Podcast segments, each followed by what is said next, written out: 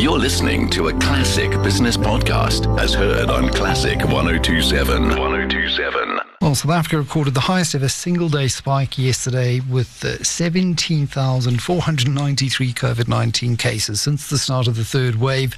And if you look at it, uh, the bulk of those coming in Gauteng, 10,806. And as a resident of Gauteng, I certainly feel it. It's uh, washing up on my personal shores at the moment. And I'm joined by uh, the NICD's acting executive director, Professor Adrian Puren. Prof, no longer a wave, but a tsunami as we feared.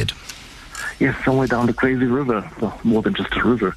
Yes, we are, Mike, and uh, it, it is. Um, I think matching what we saw in the, the actual modelling exercise, as you know, those just painted scenarios, but certainly um, I think those scenarios have, have come to to fruition, and um, how we manage this is, is, I think, going to be fairly difficult. I think really trying to understand what the possible and likely causes are, and the continued, continued transmission that, that's currently occurring. And to manage that, I think is going to be be fairly difficult. And we can certainly um, go through, you know, the, the, possibilities and see how to address each one of those. Well, I'd like to. Uh, yeah. I'd like to speculate because I think there's been a lot of talk about new variants and the Delta variant and uh, yeah. potentially waning immunity and, and, reinfection and that kind of thing. What do you think are some of the keys behind the, this recent surge, in particular in Gauteng, which seems to be much higher than what we saw even in the second wave? Yeah, so I think we need to probably look at all all of the above possibly and, and see what we can discount.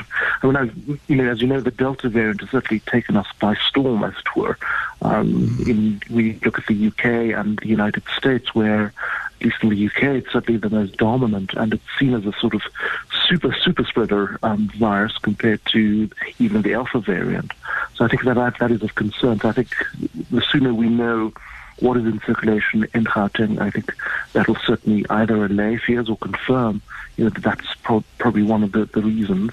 I think the other possibilities are around um, the fact that perhaps the, the degree of immunity may not be to the extent that we thought it would be to really try and stave off um, you know, the current um, um, epidemic. And I suppose that, that that is an important consideration. So we certainly will have data coming through, I hope, in the next month or so to demonstrate if that's a possibility. And the other is, I don't think it is the case. I think people haven't abandoned the non-pharmaceutical interventions, but maybe we have not utilized it to the extent that mm. um, it has allowed for, for transmission to occur at a personal level and, and obviously at a societal level um, with regard to the wearing of masks, the physical distancing, the keeping to small groups, the keeping of safe bubbles. Some of those probably are also a major contributor to what we're currently yeah. seeing. Yeah, I'm certainly noticing that fatigue in, in my circles of interaction, and also just things like uh, sanitizing dispensers at the yeah. the entry points of, of buildings. They're kind of a, a, year old, no one's maintained them, and sometimes they, they don't have any sanitizer in them. Everything it's just so emblematic or, or, symbolic of, of where we are. I mean, it's been a it's been a long, old, hard slog, but we need to remember it, it is still very metaphorically and literally in our own hands. Absolutely, um, and I think you know that's where again the guidance from National Department of Health in terms of really engaging communities around communicating what it is that we should be doing on a day-to-day basis, hour-to-hour basis, whether it be at personal level, business level, school, you know, university.